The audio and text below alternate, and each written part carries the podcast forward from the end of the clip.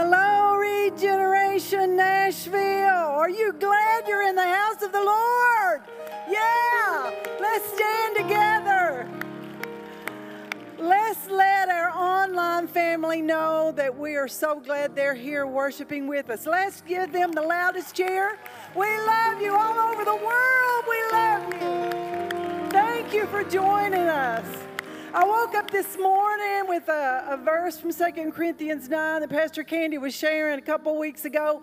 And you know, you can hear a verse a hundred times and then you hear it again, and it's like it explodes in your heart.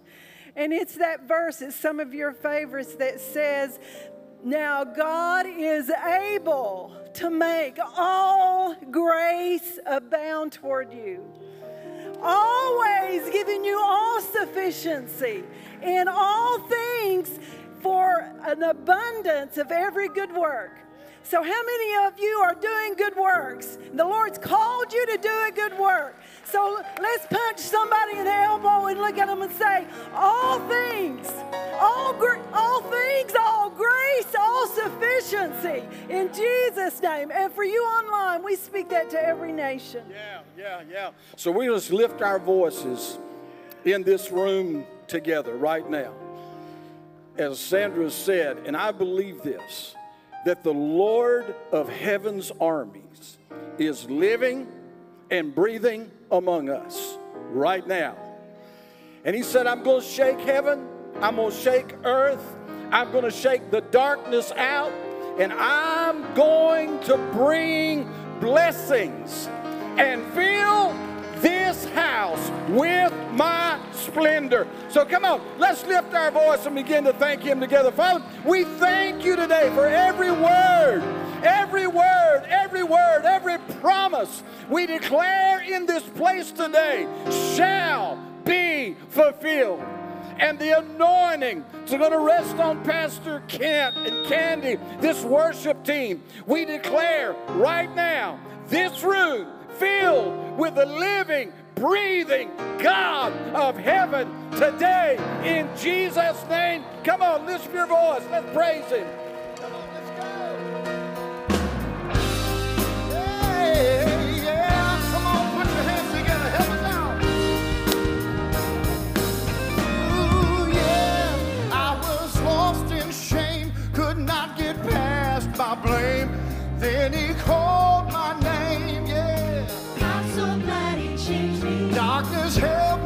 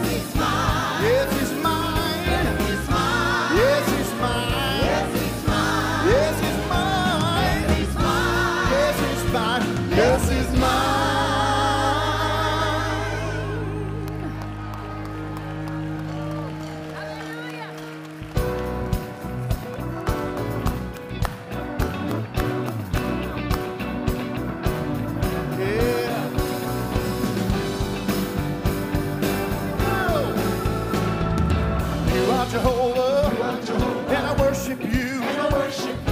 You are Jehovah, and I glorify you. There is no other, no other God like you.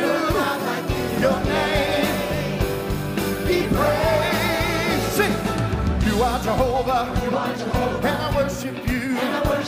Well, you are Jehovah, and I glorify you.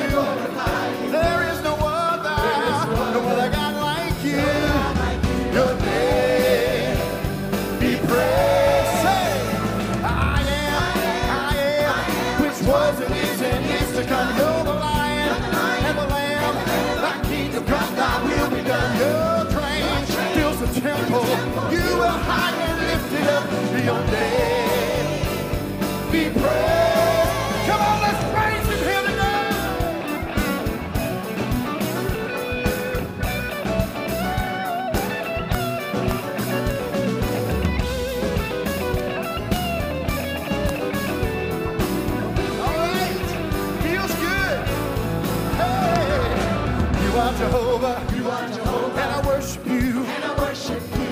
are Jehovah, you are Jehovah, and I glorify you.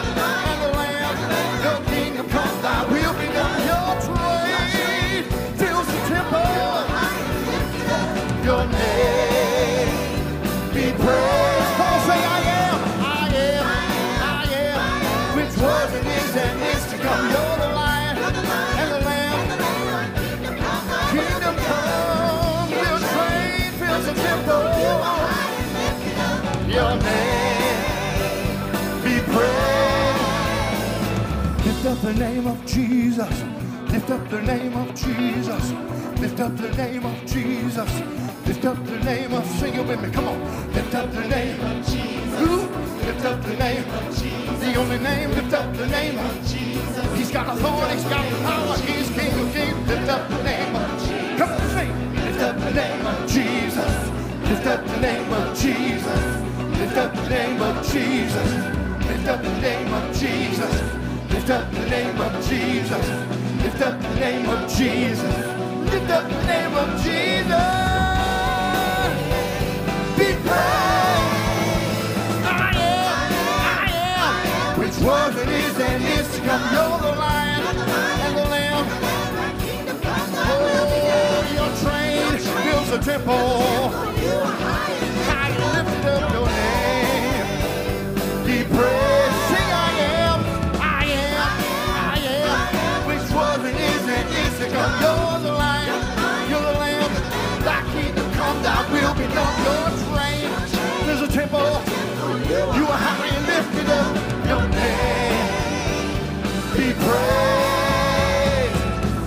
Jehovah. You are Jehovah.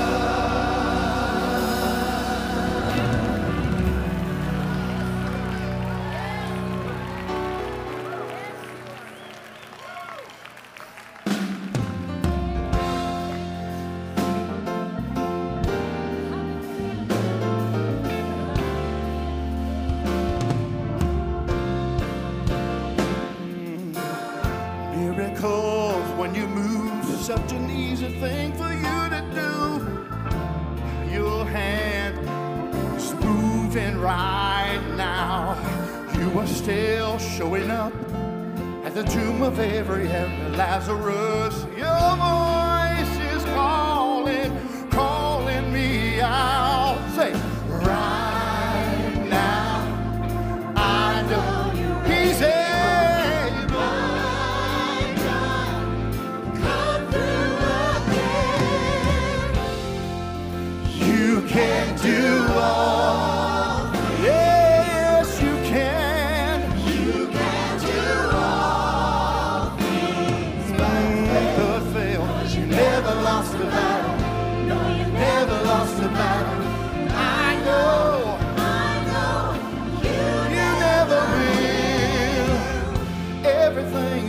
possible by the power of the Holy Ghost. A new wind is blowing right now, breaking my heart of stone like it's a Jericho.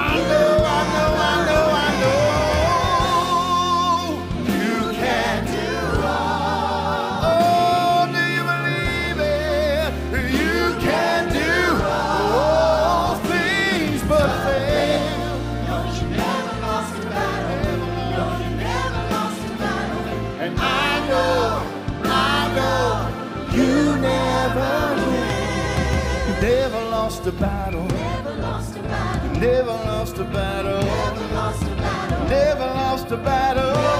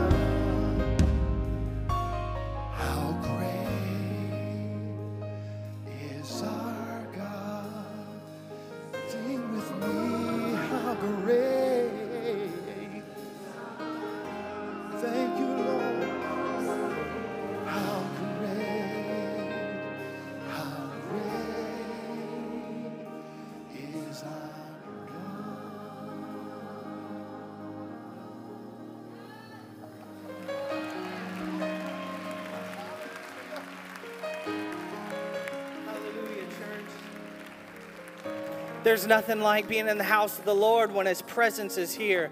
I had to go pick up supplies for our youth today, and I was just thinking, man, I can't wait to be in the presence of the Lord because God never disappoints and He always shows up to the house.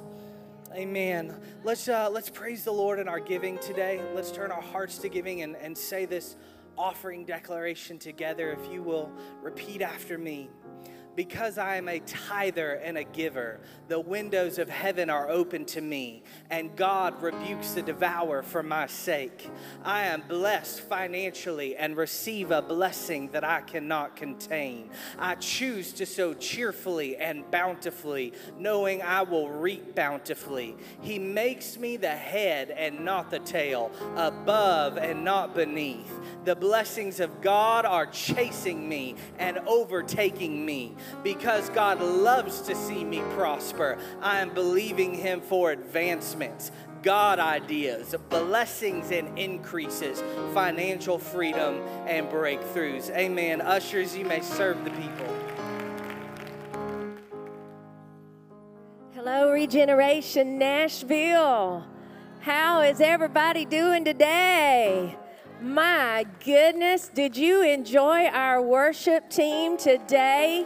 Burton Gar, my goodness gracious, he just did amazing. Our little Jasmine is under the weather and her little family. And uh, Burton Gar, I'm going to tell you, it is an amazing thing to have people who are talented in the in the church, but not only talented but anointed. And I'm going to tell you that is very, very rare to find. And so I just want to give a shout out to Burton Gar. Thank you so much, Burton.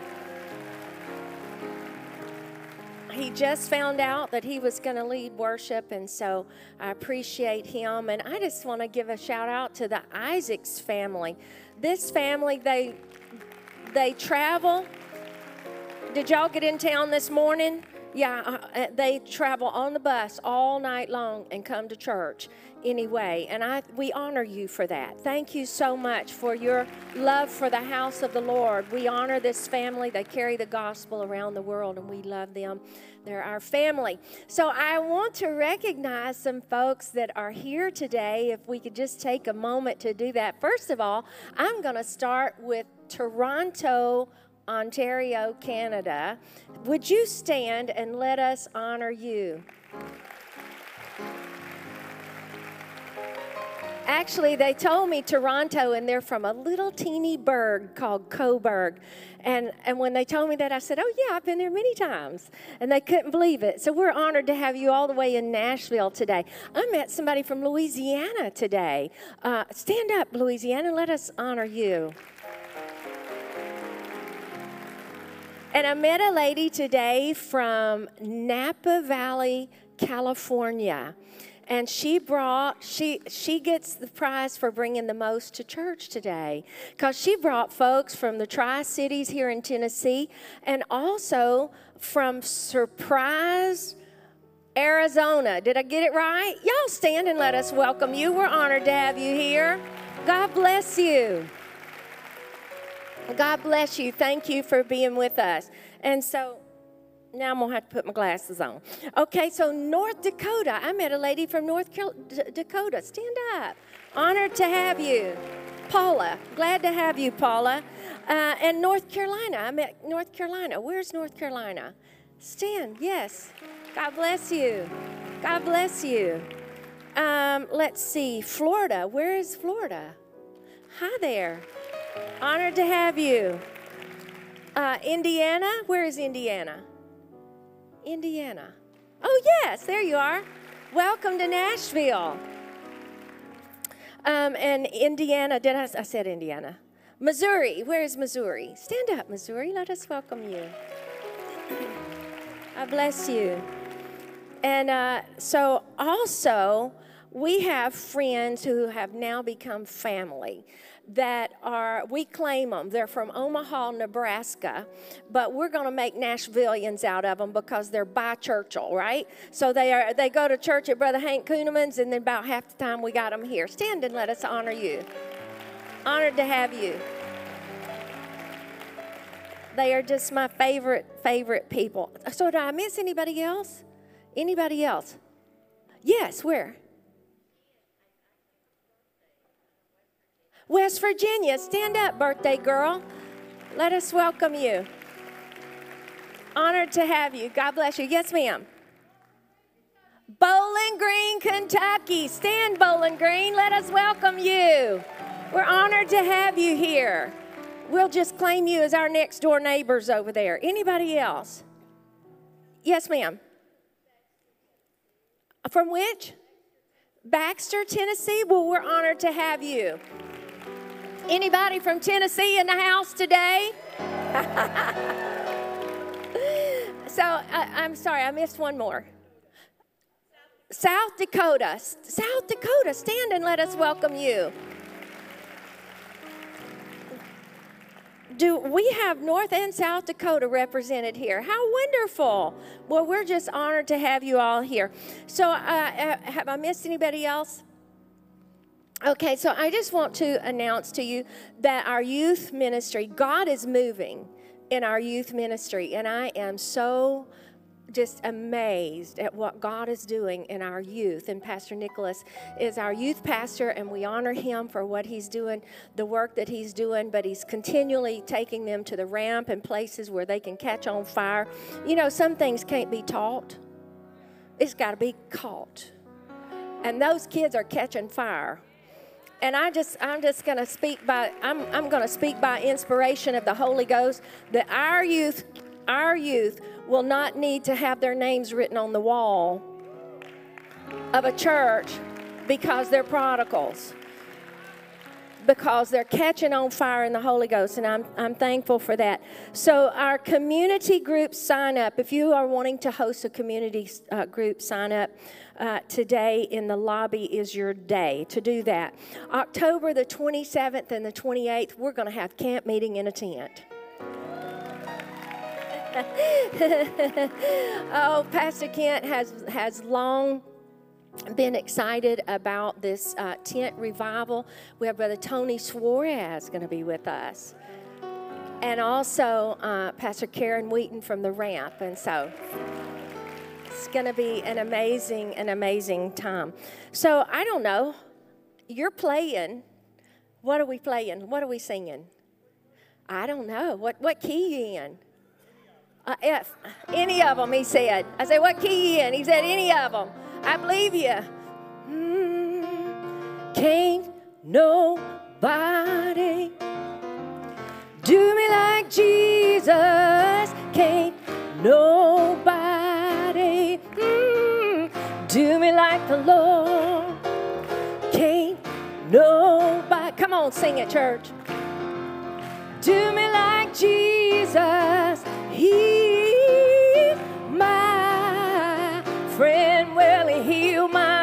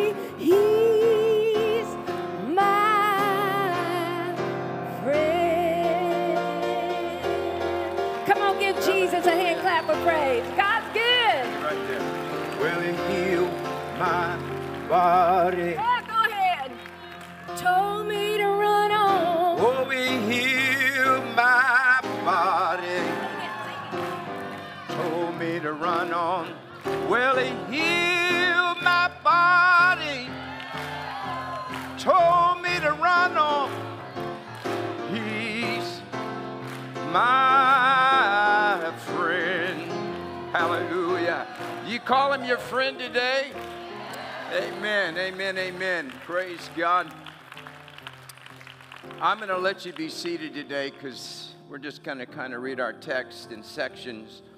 Um, I'm really not sure where we're going today. Um, but wherever it is, it's going to be good. Hallelujah. Um, I just want to I want to encourage you because I feel this so strong in my spirit. Everything is all right. God is right on time. Hallelujah. There are no surprises in heaven. God has never yet in the history of his existence ever looked at an angel and said, Wow, I didn't see that coming. If he knows what we're going to ask for even before we ask, he also knows what the enemy's up to. And uh, I, I, today I just felt such a peace that he is in control. Hallelujah, that God knows the end from the beginning. Um, we're going to touch on a little bit from what we started last week, but uh, uh, this passage of scripture just really began to get in my spirit. And uh, we're going to just, I'm going to read a verse out of Acts chapter 2.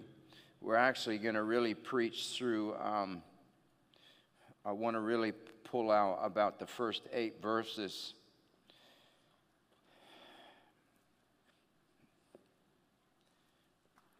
How many is familiar with Acts chapter 2?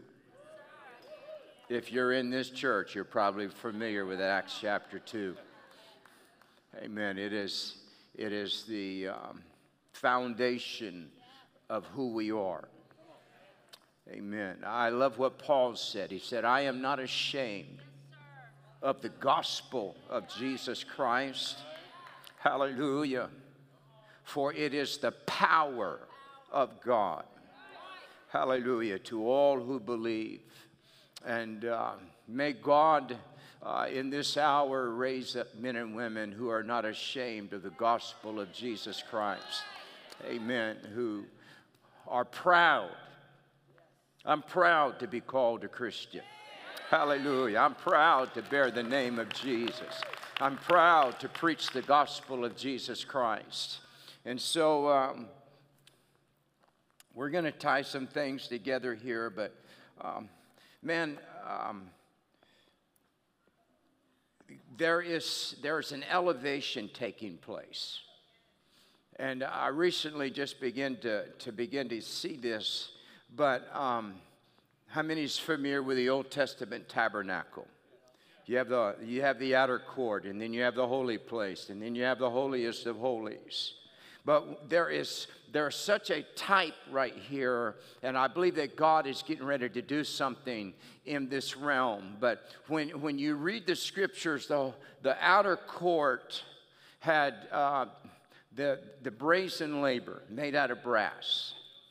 And then when you got in the inner court, in that inner court, of course, there was the table of showbread, and there was the, the, the, the, the um, menorah or the golden lampstands. And then when you got into the holiest of holies, there was no light in there. There was just the presence of God Almighty. And the Bible says that He was the light. But the tabernacle is Jesus. Because when you begin to read what, what John said, he said, I, I saw him, and he said his feet were like brass. Then he said, and I looked in his hands and I saw the golden lampstand. And then he said, when I saw him, he was the light of heaven.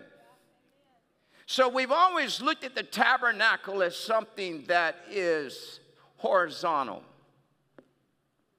But I believe that what God is doing is he is taking the tabernacle because it is Jesus. His feet are brass, in his hands are the golden lampstands, and then his head represents, hallelujah, the light, the glorious light of God. I believe that what's happening is God is taking the tabernacle from a horizontal place and he's standing it up.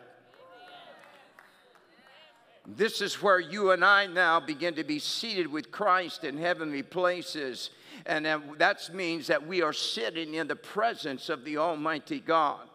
And so there are, there are so many beautiful types and shadows in the scripture, but in the book of Acts, chapter 2, says, And when the day of Pentecost was fully come, they were all with one accord in one place. When you begin to study the Old Testament, we know there are seven feasts.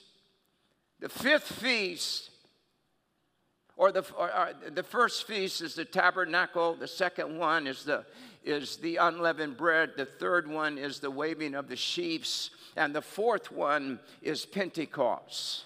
The fifth one will be the blowing of the trumpets. The sixth one will be the Day of Atonement. And the seventh one will be the Feast of Ingathering.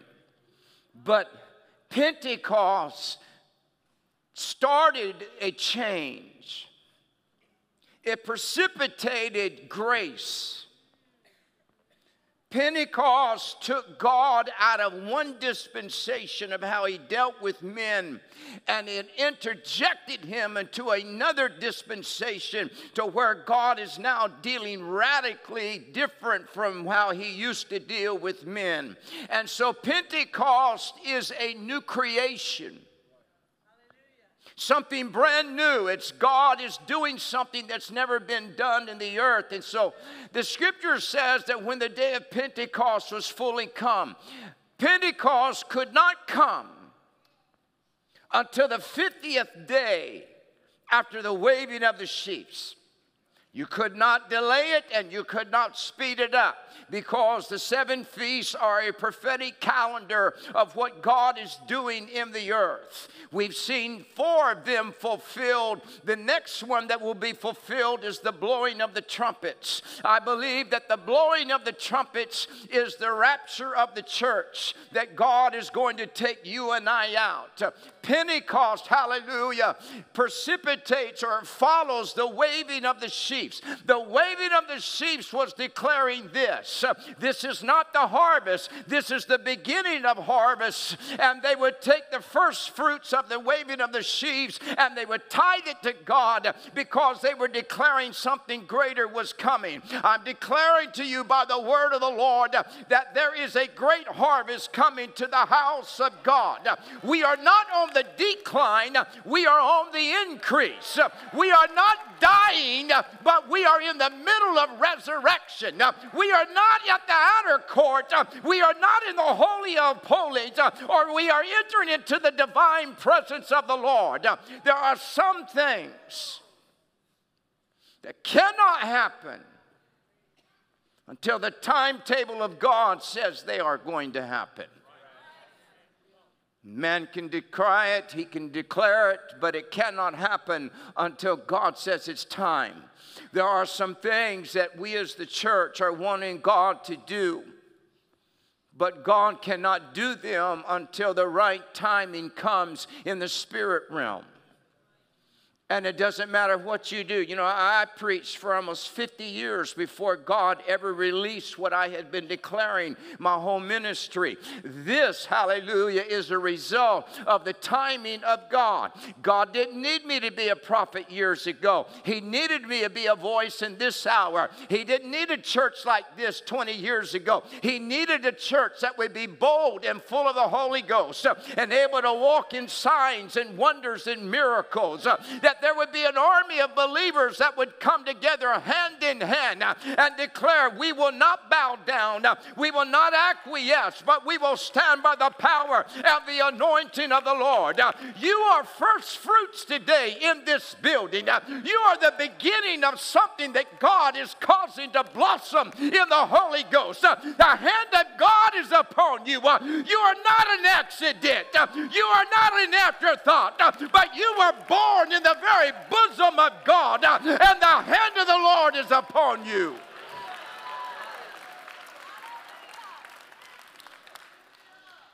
So, Pentecost, when it came, the Bible says, and when the day of Pentecost was fully come, it meant that over that 50 day period, there had to be things that would happen.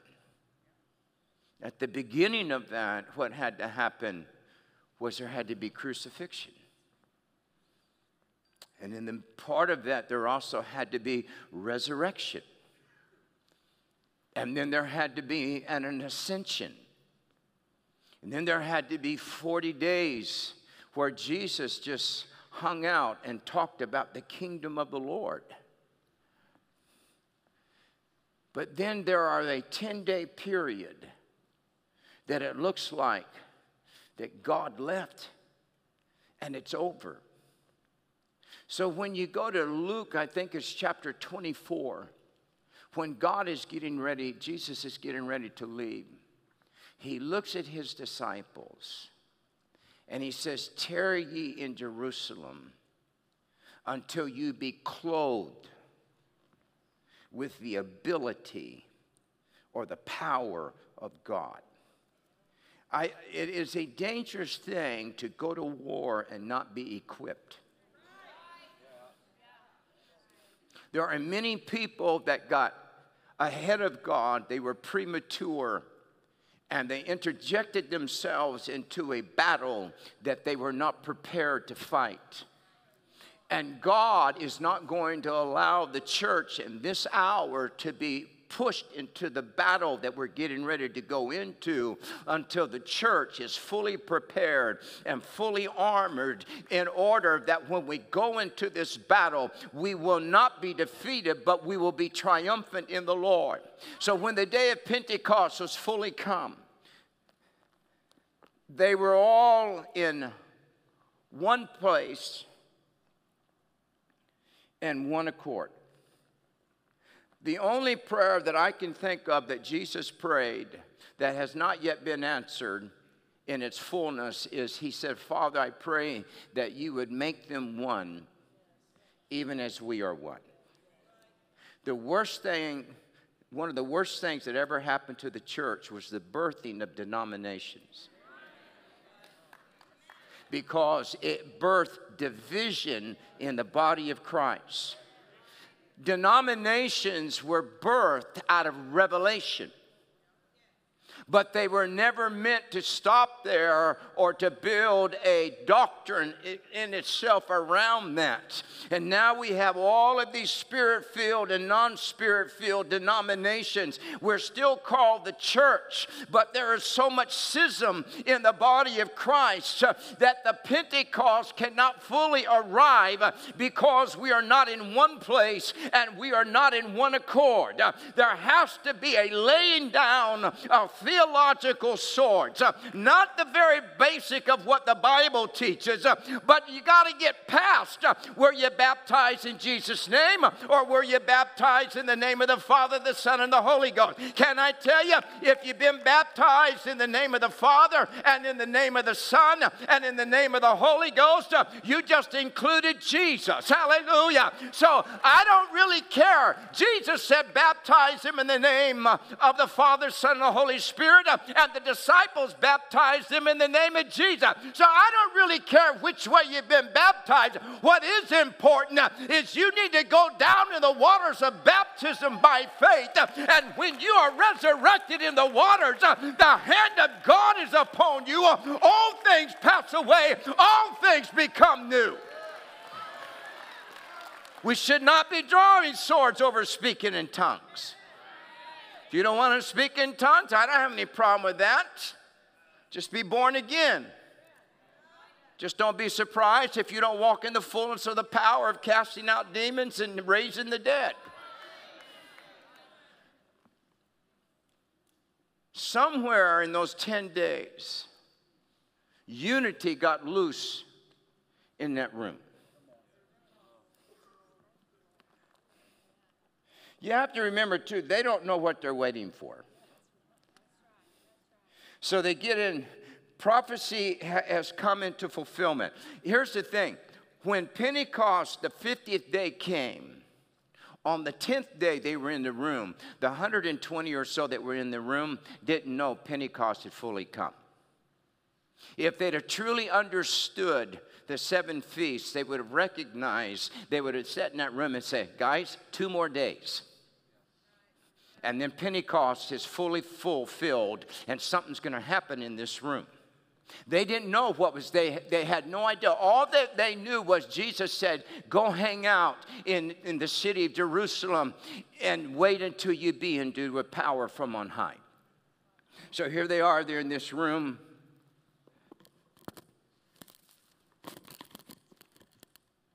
Get this back on my ear.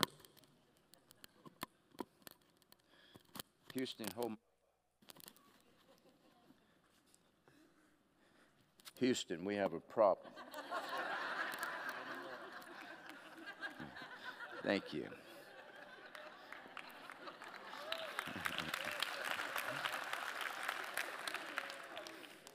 Now, this is what I want you to see when prophecy comes to fullness in the timetable of God and people are where God told them to be. Suddenly,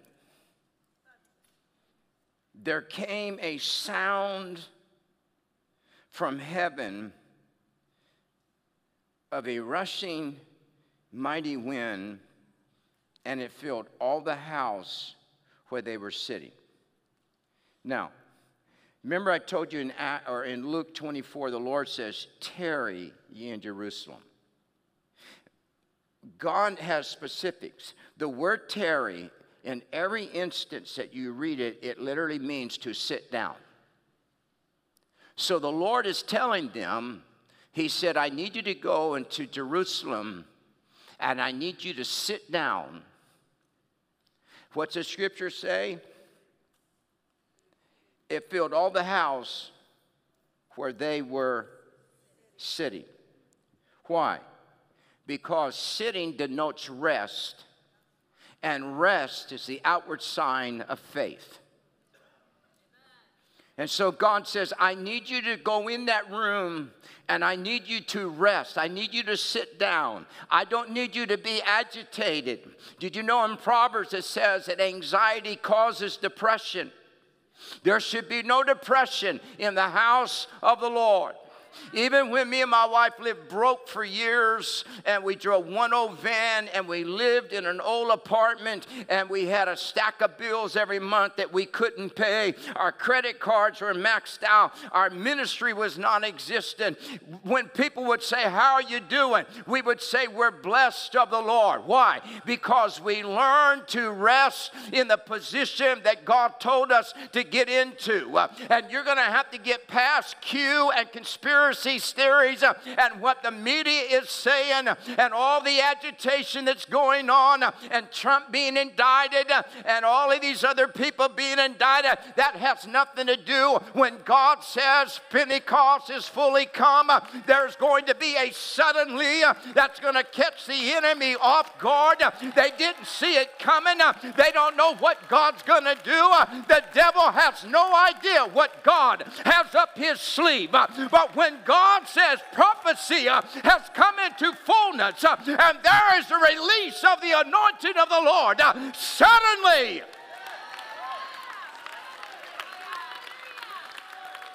There comes a sound, hallelujah, from heaven.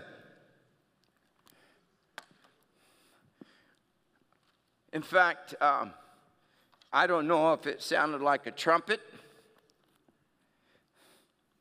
But it says, it filled all the house where they were sitting. And then this is interesting, verse 3 it says, And there appeared unto them cloven tongues like as a fire, and it set upon each of them.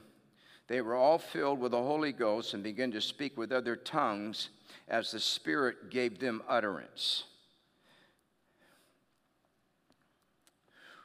When you go back to the book of Genesis, and God has created Adam.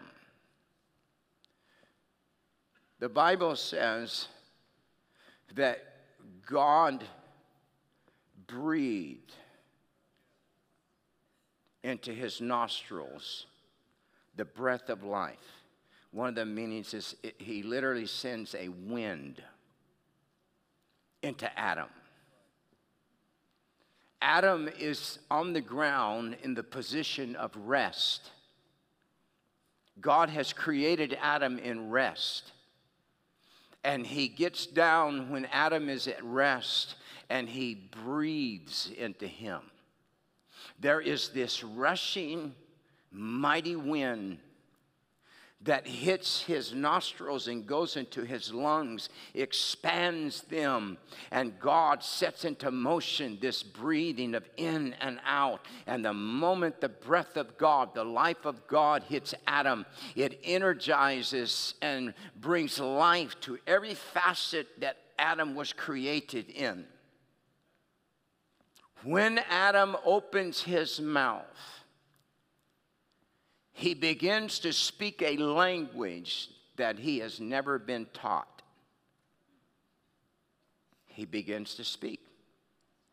What was it? It was, it was an unacquired language. It was the language that God spoke. If you don't think this was a powerful language, this is over in This is in Genesis. I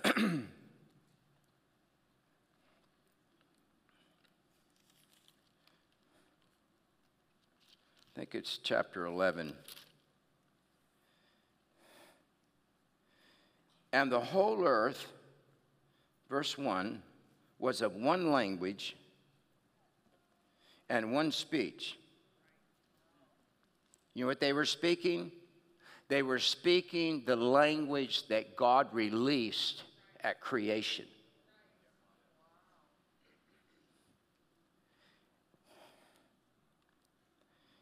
And it came to pass, uh, in fact, let's, let's just go, um, verse 6. And the Lord said, Behold, the people are one, and they have all one language. And this they will begin to do, and nothing will be restrained from them. I can do all things through Christ who strengthens me. Now we can go back to the book of Acts. You have, for all sense and purposes, you have a body of believers that look like they're dead. They are not moving, they are in the position of rest, but God has placed them there. Suddenly, hallelujah, when Pentecost is fulfilled prophetically, there comes a sound from heaven. Why is God doing this? Because for the first time since He's created Adam, God is birthing a new creation of men and women. It's not a creation of physical bodies, it is the creation of a spirit group of men and women who will have the very nature of Almighty God. What does God do when He decides to make a new creation? Didn't Paul say, For we are a new creation in Christ Jesus. The moment that God says it's time for a new creation of men and women to come to life, the Bible says that out of heaven, suddenly, God breathes into that room room and there comes a sound. What is that sound? It is a heavenly language uh, that the Lord is giving them. The physical uh, sign of this was there were tongues like as a fire that set upon each of them. And the Bible says they were filled with the Holy Ghost and began to speak with other tongues as the Spirit of God gave them utterance.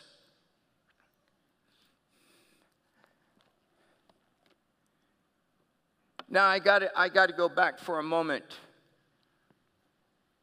We remember last week that God gives Adam dominion. That was part of that creation, that natural creation.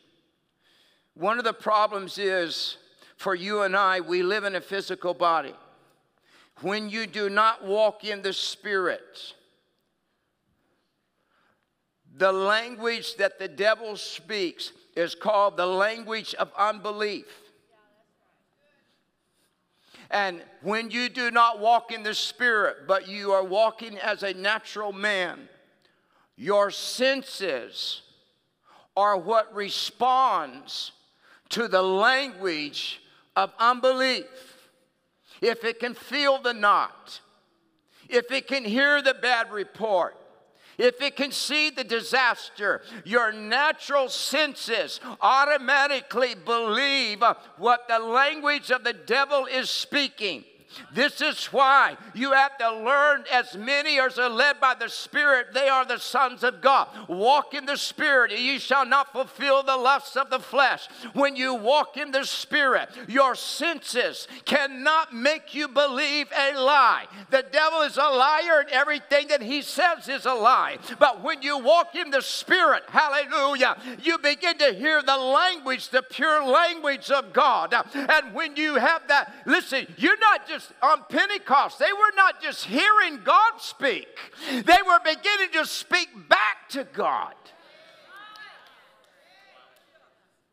They were speaking a pure language. What is the language that God speaks? It's, a, it's the language of faith. So we know that, that dominion or authority was given away through sin. When Jesus was on the earth, he was not operating in the authority that the first Adam operated in. He was operating in a different level of authority that had come straight from heaven. We know that he walked in authority because the, the, scribes and the Pharisees, when they went to hear him, they went back and told the high priest, they said, This guy doesn't talk like everybody else. He doesn't talk like the scribes, for he speaks as one who has authority. That's why he could look at the man of Gadara and tell the devil, You are coming out, all 6,000 of you. That's why he could look at a dead man and say, You're getting up out of the coffin. Why? Because he spoke with authority. There is a dimension that God is trying to bring you and I into uh, that instead of moaning and always saying, God, please do this, do this, do this this. God saying, No, get up, hallelujah, and you walk in the dominion that I speak the God language. And when you begin to speak the language that God has given you, uh, you are able to declare to the enemy uh, that you are defeated.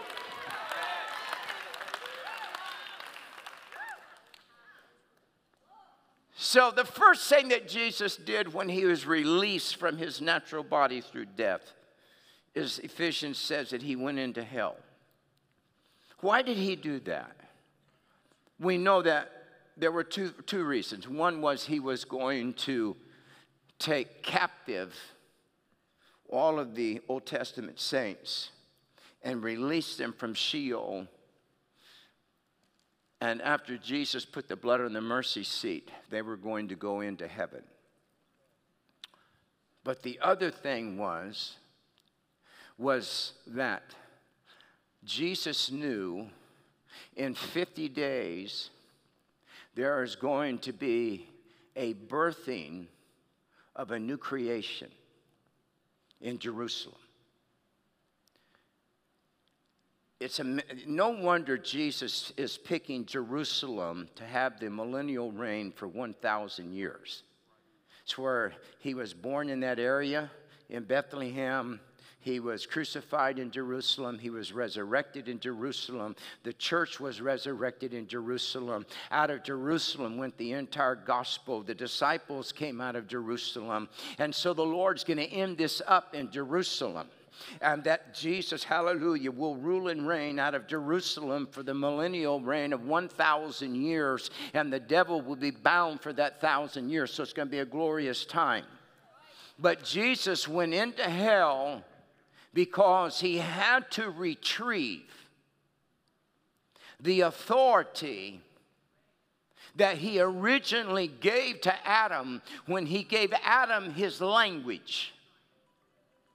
And when he gave Adam his language, he gave him dominion. Now the Lord is saying, I cannot birth a new creation unless I am also going to give them dominion.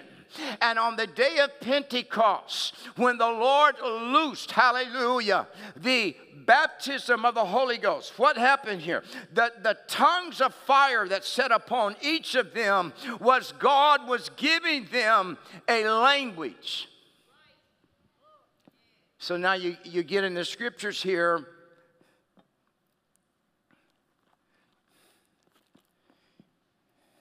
Verse 6 of Acts 2 Now, when this was noised abroad, the multitude came together and were confounded. They were confused because they heard every man then speaking in his own language.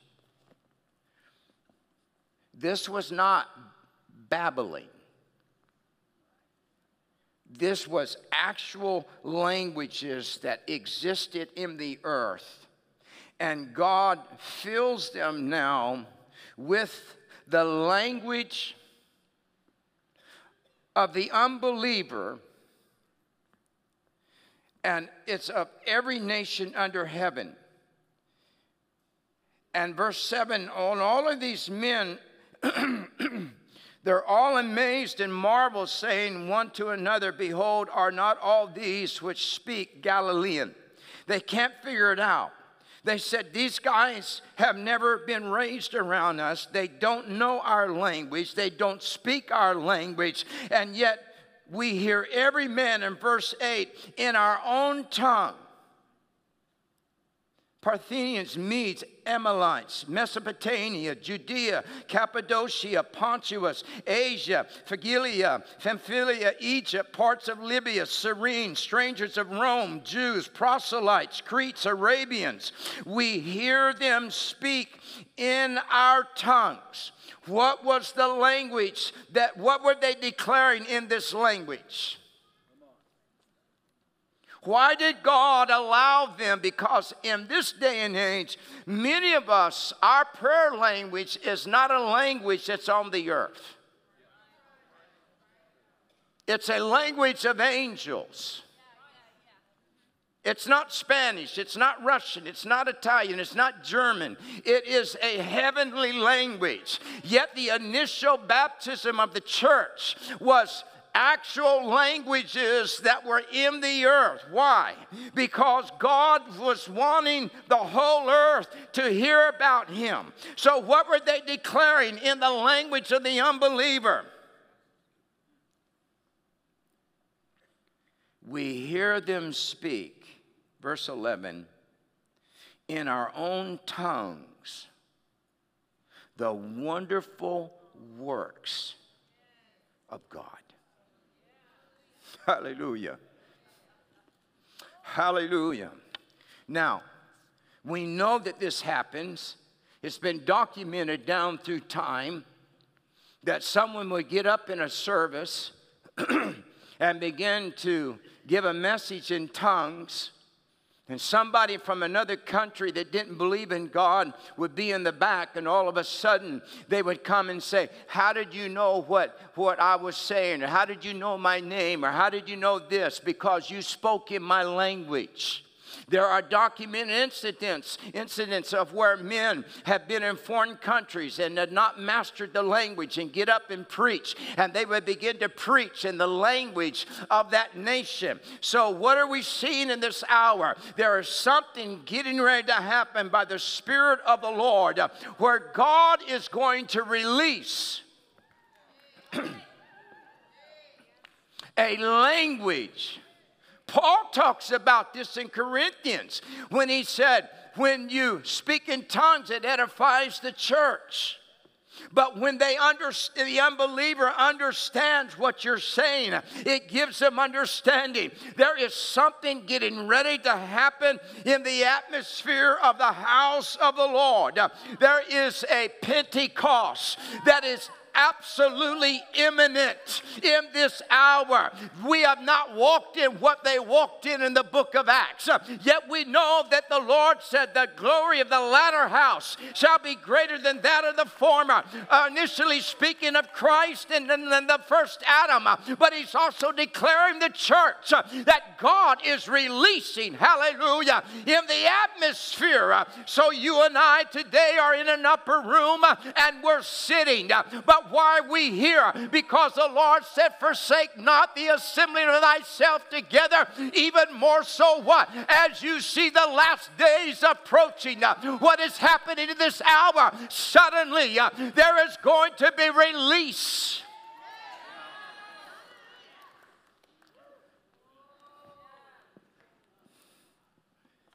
It's interesting that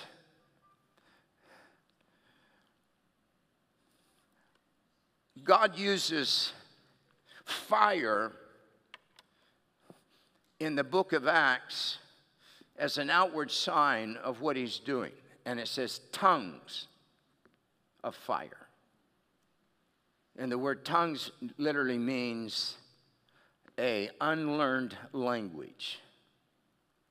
And when they were filled with the baptism of the Holy Ghost, there was a change in behavior.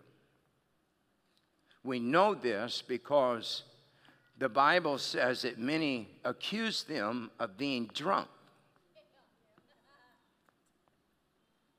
So obviously, somebody drank wine in that day, and it wasn't grape juice.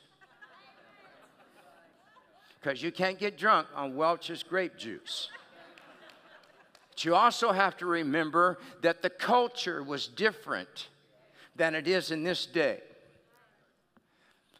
But the point is, is that when the wine of the Spirit, I think it's Paul said, Be ye not drunk with wine wherein is excess, but be ye filled with the Spirit. that when you get filled with the Spirit, there is a release. Thank you. there is a release of a change of behavior. You know, we you can go on YouTube and you can watch some of the old Pentecostal services, and some of them are embarrassing. I mean, guys running and doing a headlong flip into a baptistry, and there are also religious spirits that get a hold of people and make them do things that, that's not God. Let everything be done decently in order, but whatever the Spirit is doing is decent and it's in order. But sometimes God will allow there to be a move of the Spirit that overrides our propriety and our pride. you know, we want God, but we want to be in control. And you can't be in control when you're full of the Holy Ghost. God uses tongues as a fire. They begin to speak a language that they've never heard. And when they begin to speak this God given ability, this language, they begin to declare the wonderful works of God. I would love to hear what they were saying. But it was of such power and of such creativeness from God that in one day, what three and a half years of ministry and miracles could not do to the life of Jesus, it took one day for just a few minutes of a new creation speaking in a God given language that sinners understood, that told of the wondrous works of God, that 3,000 people got saved, hallelujah, and filled with the Holy Ghost. So you say, How is it going to be a last great harvest? I've got a feeling, oh, that there is another release that suddenly, hallelujah, we're going to be in the house of the Lord, and suddenly there's going to be released out of heaven a sound from heaven like a rushing, mighty wind.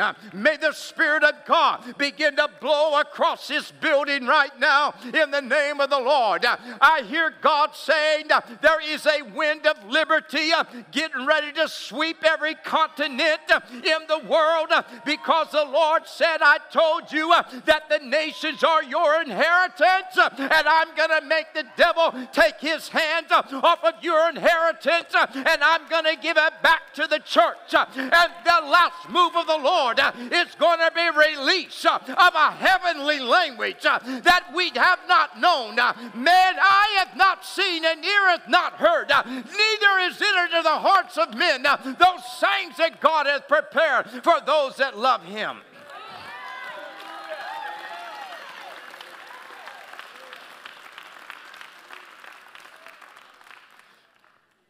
When Jesus went into the heart of the earth, he was retrieving because the disciples, when they were with Jesus and the 70, when they went out and did miracles, they were not doing it with their own authority. They were doing it under the delegated authority that Jesus released to them. He said, I'm giving you power. But we also know that when Jesus was crucified, that the authority that they had walked in disappeared. Say, how do we know that? Because every one of them forsook Jesus. And they were terrified. I mean, you got Peter denying Jesus. You got Judas selling him out. You got the other disciples running everywhere. Where are the crowds of the Sermon on the Mount when Jesus was being crucified? Where are all the ones that Jesus healed? Where's the demoniac of Gadara? Where's the lepers that he cleansed? All 10 of them. None of them were around because the authority was not there. When you do not have authority, you will be intimidated by those who have it, even when it is illegal. And the problem with the church is we are bowing down to an illegal spirit uh, of authority that's in the earth.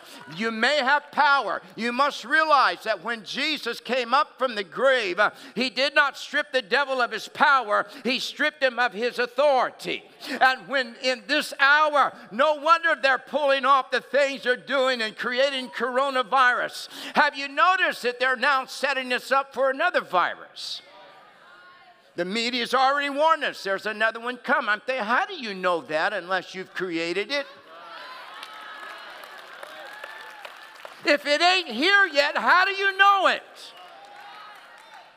But just in case you need to take this shot, you need to take this vaccine. Somewhere, hallelujah, there is a day of Pentecost experience by the word of the Lord that prophetically is getting ready to happen in the atmosphere. And we may be sitting in a room right now in one accord in one place, but it's going to take us suddenly out of heaven, hallelujah. And when that suddenly hits by the power of God, you're going to begin to talk different you're going to begin to speak different. You're going to get around your family and you're going to begin to declare the wondrous works of the Lord. And they're going to go, I never heard that.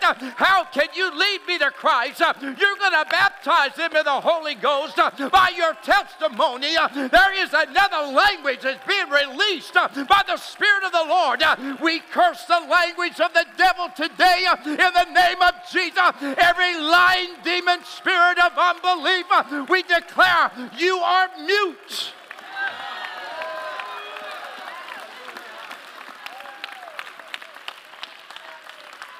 Why do you think the Lord would, oh, Jesus always tell devils, shut up. Don't speak. Because he didn't want to hear their language. He'd been hearing it ever since Adam fell. He was getting ready to speak something new. Behold, I do a new thing. I was, um, I don't know if I can find this. I, wasn't planning. I think it's in, um, in Isaiah.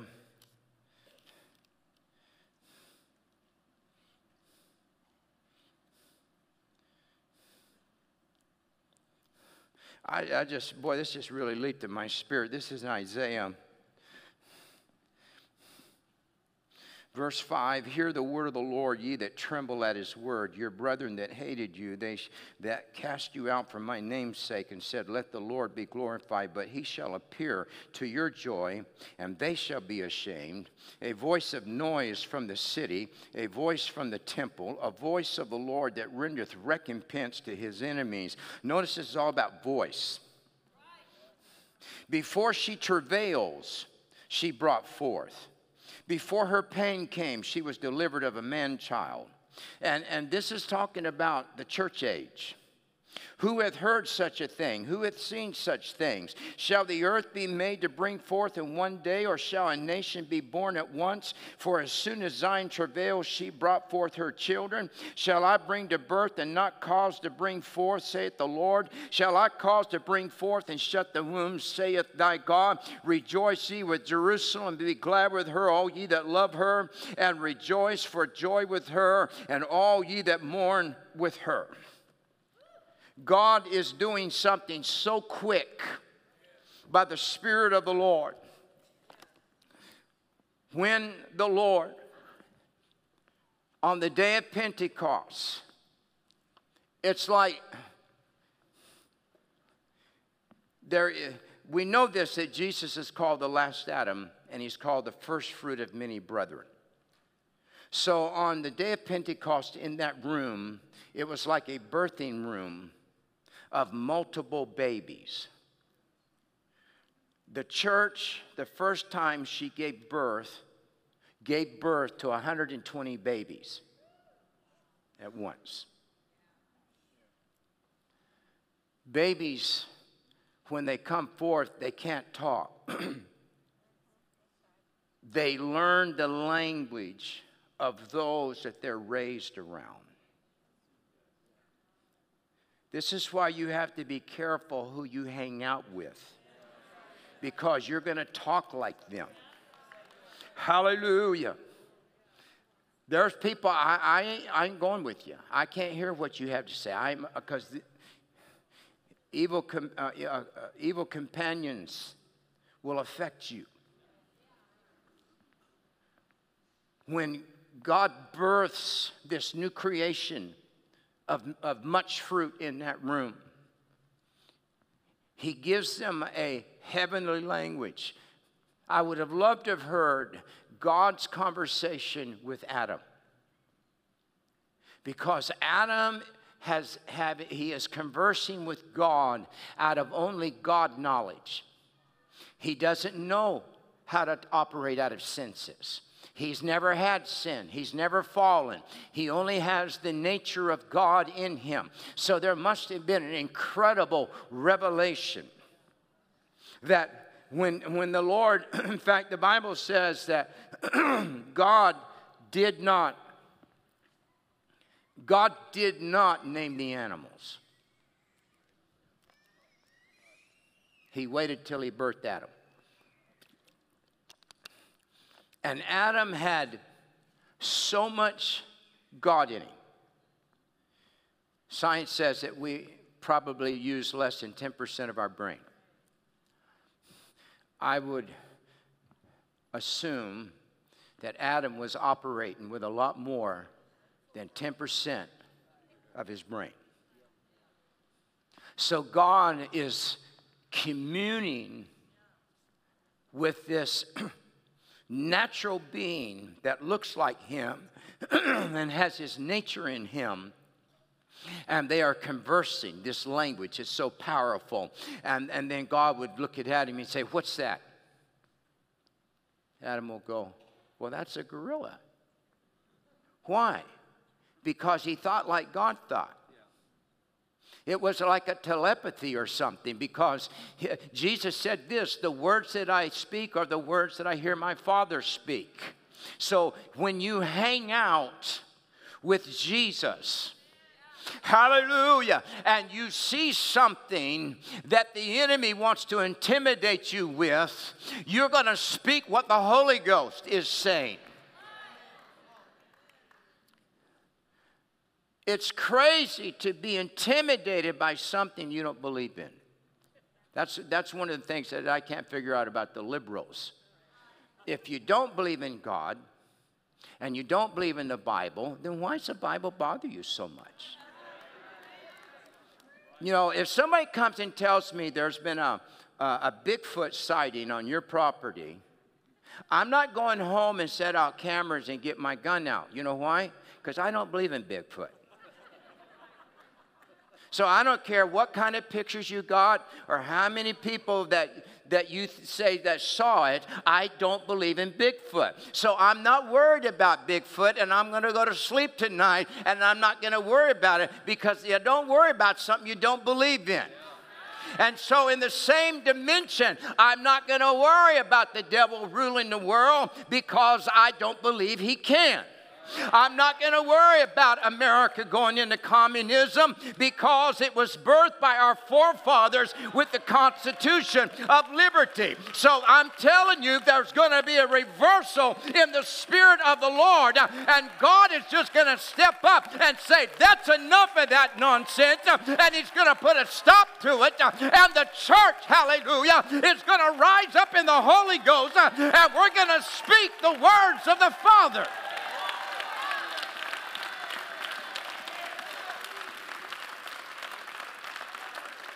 Look at the difference authority makes.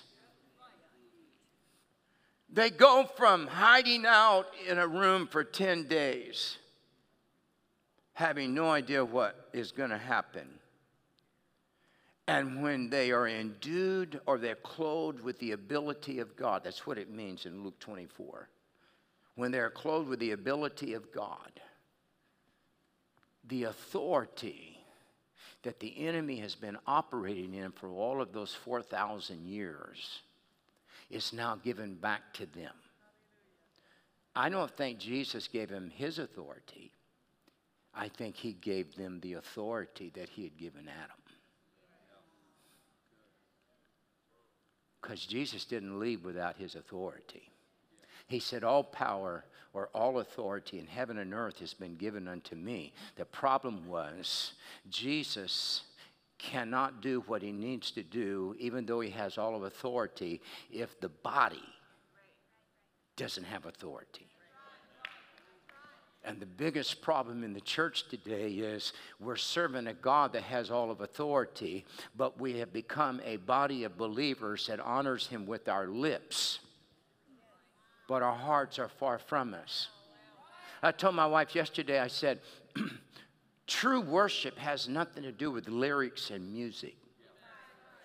That's one of the greatest fallacies that ever got in the body of Christ is we say, well, we're, we're in worship. One writer said Christians are the only ones who sing their lives. Because you know, and modern worship has evolved into nothing can be fast and only a guitar can be led and nobody over 30 can be on the platform. And worship's coming out of people that are sleeping together and smoking pot and cursing like and drinking shots of liquor on, on at nice restaurants and then we get up on the platform and the lord says this about it in the old testament he says i do not accept your burnt offerings he said you honor me with your lips great worship is lifestyle doesn't have anything to do with singing. I, uh, you know, I, I thank God for, for Burton. I thought Burton did the best he's ever done today leading worship. And I thank the Lord that we have another worship leader that is so gifted and talented uh, alongside Jasmine. But and I thank God for the worship. But that is not the ultimate worship. Worship is when you go home today or you get up in the morning and the enemy wants you to do something contrary to the Holy Spirit and you say I'm not doing that cuz I'm not going to offend the Holy Ghost in me. God says, "Oh my, I smell a sweet saving fragrance of coming up and into my throne room. What is that? That is worship. The Lord seeketh such to worship him. How? In spirit and in truth. So I'm trying to get to this one point. I won't hold you too much longer. He gives them authority. In fact, a couple points. When they get authority, everything changed. The same guy that had denied Jesus three times and took an oath and cursed him. Hallelujah. He's sitting over there on the side of the room and he's dejected. He's beating himself up and he can't get past what I did when my sweet Savior was crucified. He's sitting over there and all of a sudden, hallelujah, this sound comes uh, like a rushing mighty wind and it ushers in tongues like a fire. And he looked at that, and the next thing you know, it set down on him. And when it set down on Peter, all of a sudden he begins to shitolo bobo satalabasandai. Now it was a foreign language to him, but the guys that were outside that came in go, Well, I hear you glorifying the Lord, the same one that you denied. And they said, Nah, he's just drunk. And all of a sudden the authority hit him. He stood up, he said, We are not drunk men as ye suppose, uh, but this is that which was spoken by the prophet Joel. Uh, In the last days, saith the Lord, uh, will I pour out my spirit on all flesh. Your young men shall see visions, your old men shall dream dreams, and on my servants and my handmaids I will pour out of my spirit. He's not afraid of dying. He's not afraid of crucifixion. He's not afraid of jail. In fact, his life from that moment on is one prison to the next, uh, and he dies upside down. Uh, Well, what was it? He had authority of the Holy Ghost in him, uh, and the enemy could not intimidate him.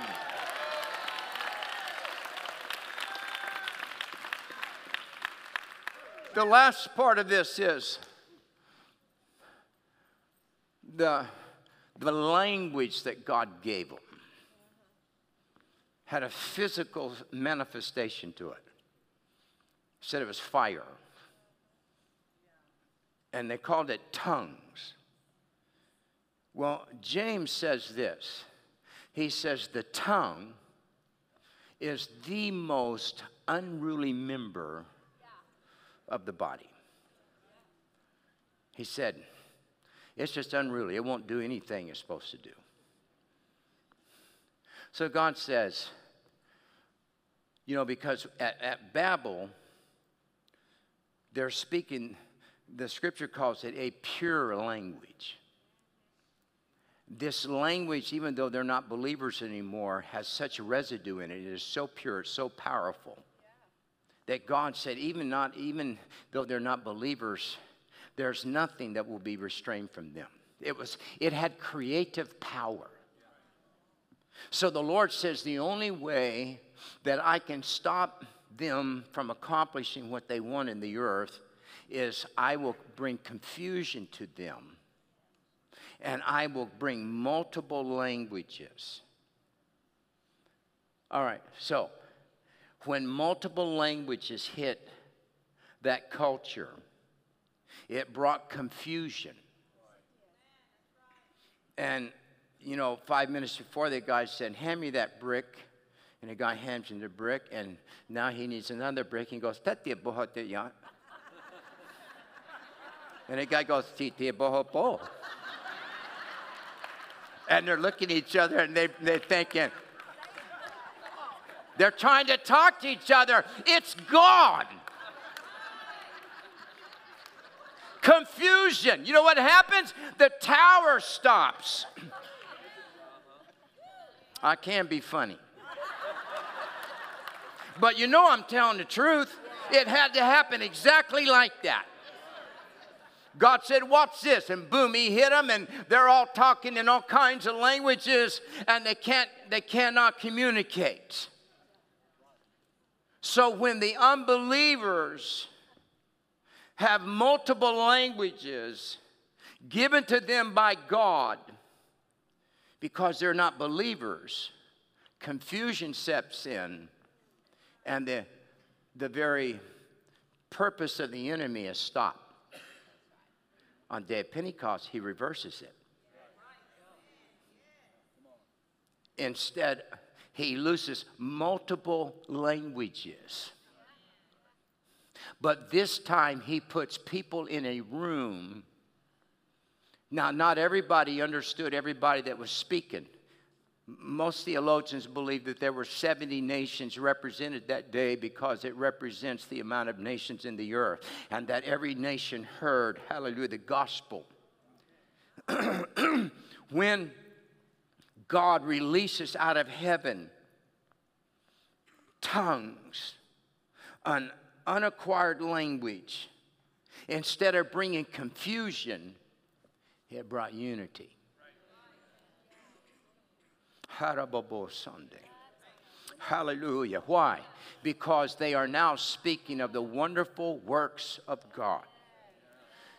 So, why would God attach tongues of fire. Why would he attach fire? Because when there was the sound from heaven, there's the rushing mighty wind, just like what happens when Adam is created. And now, you know, Adam's given the pure language. And so God is to this new creation releasing a pure language to a new creation for fellowship. And the moment that this is initiated out of heaven, the Bible says that these tongues of fire set upon each of them. The only other time I can remember in the scriptures where fire was used and it didn't burn them or consume it was where? Burning bush. It said, and the bush was not consumed. What was that whole thing about? That was bringing the body of Christ out of Egyptian bondage into their inheritance. Now, the reason I think that fire was used, because the scripture says that our God is a consuming fire. Hallelujah. So there are so many multifaceted aspects to what's going on in this room.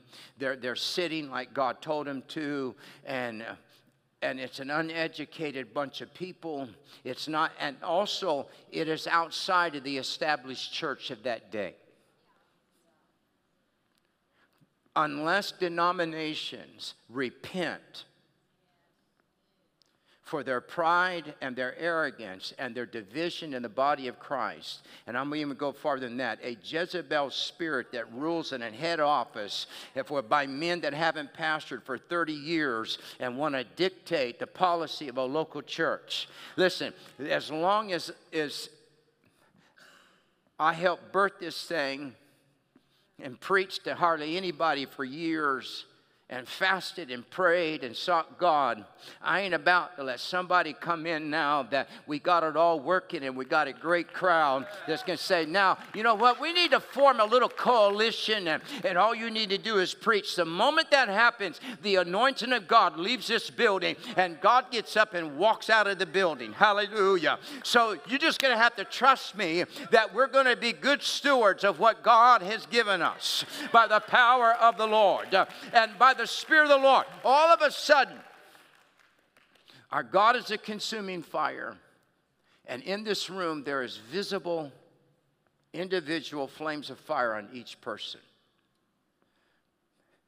And it is a sign that they are now declaring out of a regenerated, creative power from God the wondrous works of the Lord it was also a sign to the devil.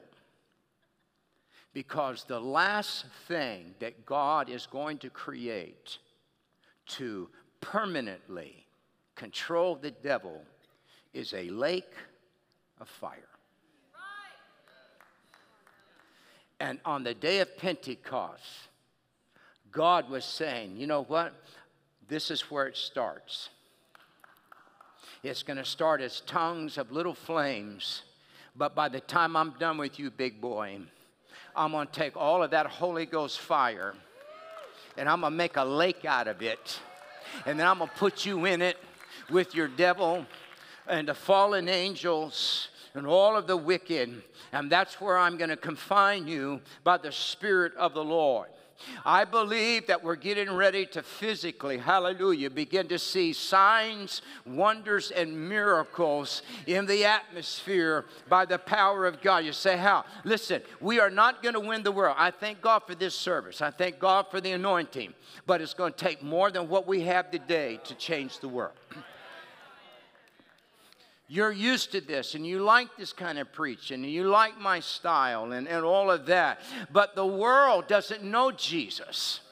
Hallelujah. They don't know who God is. So there's going to have to be another visitation of the presence of the Lord. And when the day of Pentecost was fully come, you know why God has released so much prophecy in the atmosphere? Because it is declaring Pentecost, it's on its way. It's on its way. It's on its way. And so God says on Sundays, tarry ye, hallelujah, in that heavenly atmosphere because there is a power from on high that's coming upon you by the Spirit of the Lord. You have in you right now the inherent DNA of Jesus Christ. That you are speaking the language, you are speaking a pure language of God. There is nothing, says the Lord, that faith cannot do. But, oh, Abraham, being fully persuaded, not considering his own body now dead, nor yet the deadness of, of Sarah's womb, who against hope still had hope that what God had promised, he was also able to perform. God will do it again. Stand with me.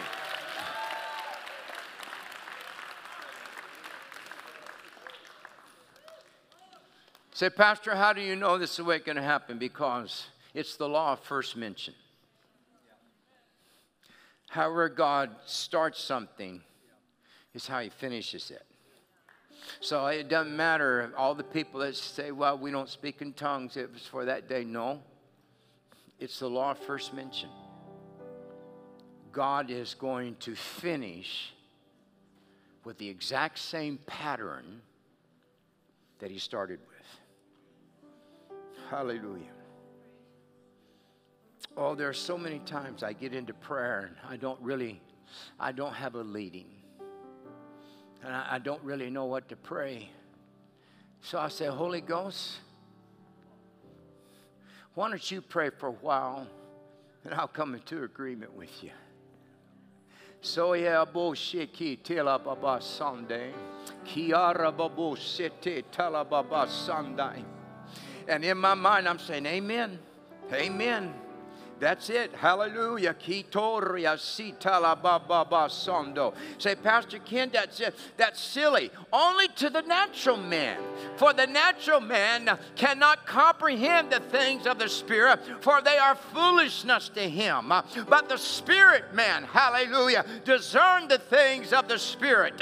And when you loose your prayer language, you are speaking a pure language that doesn't bring confusion, but this time it's bringing unity. Prayer partners, come. This is, this is not a message today for you to come receive the Holy Ghost and speak in tongues. I hope that you understand that we are headed somewhere. And that there are earmarks, there are signposts. You know, when you're, when you're driving, you know, you say you're driving to Memphis and you, every 30, 40 miles you'll see a sign that says Memphis 170, Memphis 130, Memphis 50. There are signposts in this book. And I'm telling you by the Spirit of the Lord, if you can see it, I'm seeing signs that are saying Pentecost. One day left. Pentecost, hallelujah. One week. You just got to remain in a place. over your prodigals, the most effective way you can pray over them is pray in the Holy Ghost. Hallelujah. Because then it's the Holy Spirit declaring through a pure language. And remember this the devil cannot understand tongues. he can't. He just stands there and goes, Man, I wish I knew what they were saying, but it's confusion to him. Hallelujah. Hallelujah. Hallelujah. Why don't we just for a moment raise our hands? Let's let's give the Holy Spirit a moment just to kind of set the tone. This is how Come on, raise up your voices. We're Pentecostals. Kiara bobo sandai. You don't even have to pray in tongues, but just begin to declare in the name of the Lord. Hallelujah, hallelujah, hallelujah. Come on, release it. Iamandoria sandai. This is Lord, we're looking for a sound from heaven. Hallelujah. This is how Oh, thank you, Jesus. Sandai. If you need a prayer partner, come on, real quickly. If you need a prayer partner, you want somebody to come into agreement with you. This is your invitation. Come quickly. Hallelujah. Before we come as a church. Oh, thank you, Lord. Thank you, Lord. Hallelujah. I'm surrounded, but I'm surrounded by you. Oh, it may look like I'm surrounded, but I'm surrounded by you. Yeah, it may look like I'm surrounded, but I'm surrounded by you. It may look like I'm surrounded, but I'm surrounded. This is how, this is how I fight my battles. Mm, yeah, this is how I fight my battles. Mm, yeah, yeah, this is how I fight my is how, this is how I fight my battles. Yeah, it may look like I'm surrounded, I'm surrounded by you. Yeah, it may look like I'm surrounded, but I'm surrounded by you. Hey, Pastor. Come on out. Let's let's fill the front up, and I want you to just ask the Holy Spirit to let you begin to speak the language of heaven. Hallelujah, that God language that Adam spoke and what came on the day of Pentecost. Come on, quickly. Let's fill up the front. Our prayer partners are here. We're going to pray for the sick now. How many will ask the Holy Spirit to speak to you right now over this lady? Hallelujah. That we are releasing the word of the Lord. Every time I pray for somebody in a wheelchair, I do expect, I am expecting God to do it. Hallelujah. We are expecting God to do it. Let's get up as close as we can. We got a little bit of room and a whole lot of people. In the name of the Lord. Hallelujah. Pastor, this is Betty from North Carolina. Betty. Her name is Betty from North Carolina, and she has ALS. Amen. How long you had it? Or how long's it had you? Two years? Amen. Hallelujah. Hallelujah. Hallelujah. Amen. Today we take authority over ALS. Hallelujah. Betty, you're in the house of the Lord. Sandai.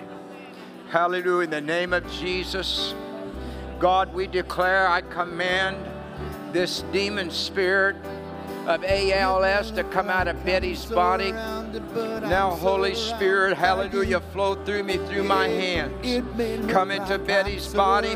Let the Holy Ghost, hallelujah, hit her in the name of the Lord. God, a suddenly, a suddenly, hallelujah, a suddenly. Oh, the name of Jesus, God. Lord, that her legs, hallelujah, God, that her feet, in the name of the Lord. God, we come we declare a whole new muscle system in the name of Jesus. Hallelujah. This is how Oh. Go in the name of the Lord. I cast you out of this woman of God's body. Lord, we declare that she will walk again. That, Lord, when the trumpet sounds, Betty is whole, full of the Holy Ghost, declaring the wondrous works of the Lord in the name of Jesus. Oh, Holy Spirit, only you can do this. Now flow through this church, flow through me in the name of the Lord. Hallelujah, hallelujah, hallelujah. In Jesus' name, in Jesus' name. Lord, according to your word, let it be in Jesus' name. Mandaria Sandala Bobo Sunday. Jackie from Murfreesboro, right here in Tennessee, brain aneurysm, and it has caused the effects of her eye and difficulty walking. Jackie. Her name is Jackie. Amen. Hallelujah. Hallelujah. In the name of the Lord, God, we speak to this brain aneurysm. Harabobobo Sandai. Now, God, in the name of Jesus, hallelujah, I command the pressure to go back to normal. We command that every blood vessel, Lord, in her brain go back to normal, that it be restored, not just repaired, but brand new. In the name of Jesus, hallelujah. That God, that she is healed according to the word of the Lord. That God, she has full mobility, full eyesight, full health. In the name of Jesus, hallelujah. Lord, you said they shall lay hands on the sick and they shall recover. Now, the anointing of God, we loose it in the name of the Lord. That, oh God, from this moment on, there's nothing but restoration and healing in Jesus' name. Hallelujah, hallelujah, hallelujah. It may look like I'm surrounded, but I'm surrounded by you. Oh, it may look like I'm surrounded, I'm surrounded by you. Yeah, it may look like I'm surrounded, but I'm surrounded by you. May look like I'm surrounded, but I'm surrounded by you. This is how I fight my battles. This is how I fight my battles. Yeah, this is how I fight my battles. This is how I fight my battles. Oh, this is how I fight my battles. Amen. I, when you leave here today, I want you to start thinking in, that you are in the posture of tarrying. That doesn't the Bible say in Ephesians, you know, and Jesus there said tarry, which literally means to sit down. And it was in the sitting down posture that they received the baptism of the Holy Ghost and authority. Doesn't Ephesians say that Jesus has made you and I to what? Sit with him where? In heavenly places. so I want you to start thinking in terms when we come together as a church, we're tarrying. When you get up in the morning, I want you to get up in the posture of your spirit men sitting in Christ. And you're waiting for the promise. That's what the Lord said. Tarry in Jerusalem until the promise of the Father. You know what the Word of God is? It's a promise to you. I will heal you of all your diseases. Train up a child in the ways they go, and when they're old, they shall not depart from it. Hallelujah. I will prosper you. Thou preparest a table before me in the presence of my enemies. I will give you long life and satisfy you. Hallelujah. These are things that God has promised us. So when you leave, ask God, okay, Lord, give me a language that's a heavenly language, a pure language. That when people hear me speak, when the world hears you speak, they won't hear tongues. Those people that heard them speak didn't hear them speak in tongues, they heard them speak in their own language. And they were glorifying God. So I want to encourage you this week. You got to think in terms of that I have a language in me that nothing can be restrained that I want to do in the Holy Ghost. We're going to do that? Amen. Burton, go ahead and lead us. Hallelujah. It may look like I'm surrounded, but I'm surrounded by you. Yeah, it may look like I'm surrounded, but I'm surrounded by you. Oh, it may look like I'm surrounded, but I'm surrounded by you. It may look like I'm surrounded, is how I fight my battles. This is how I fight my battles. This is how I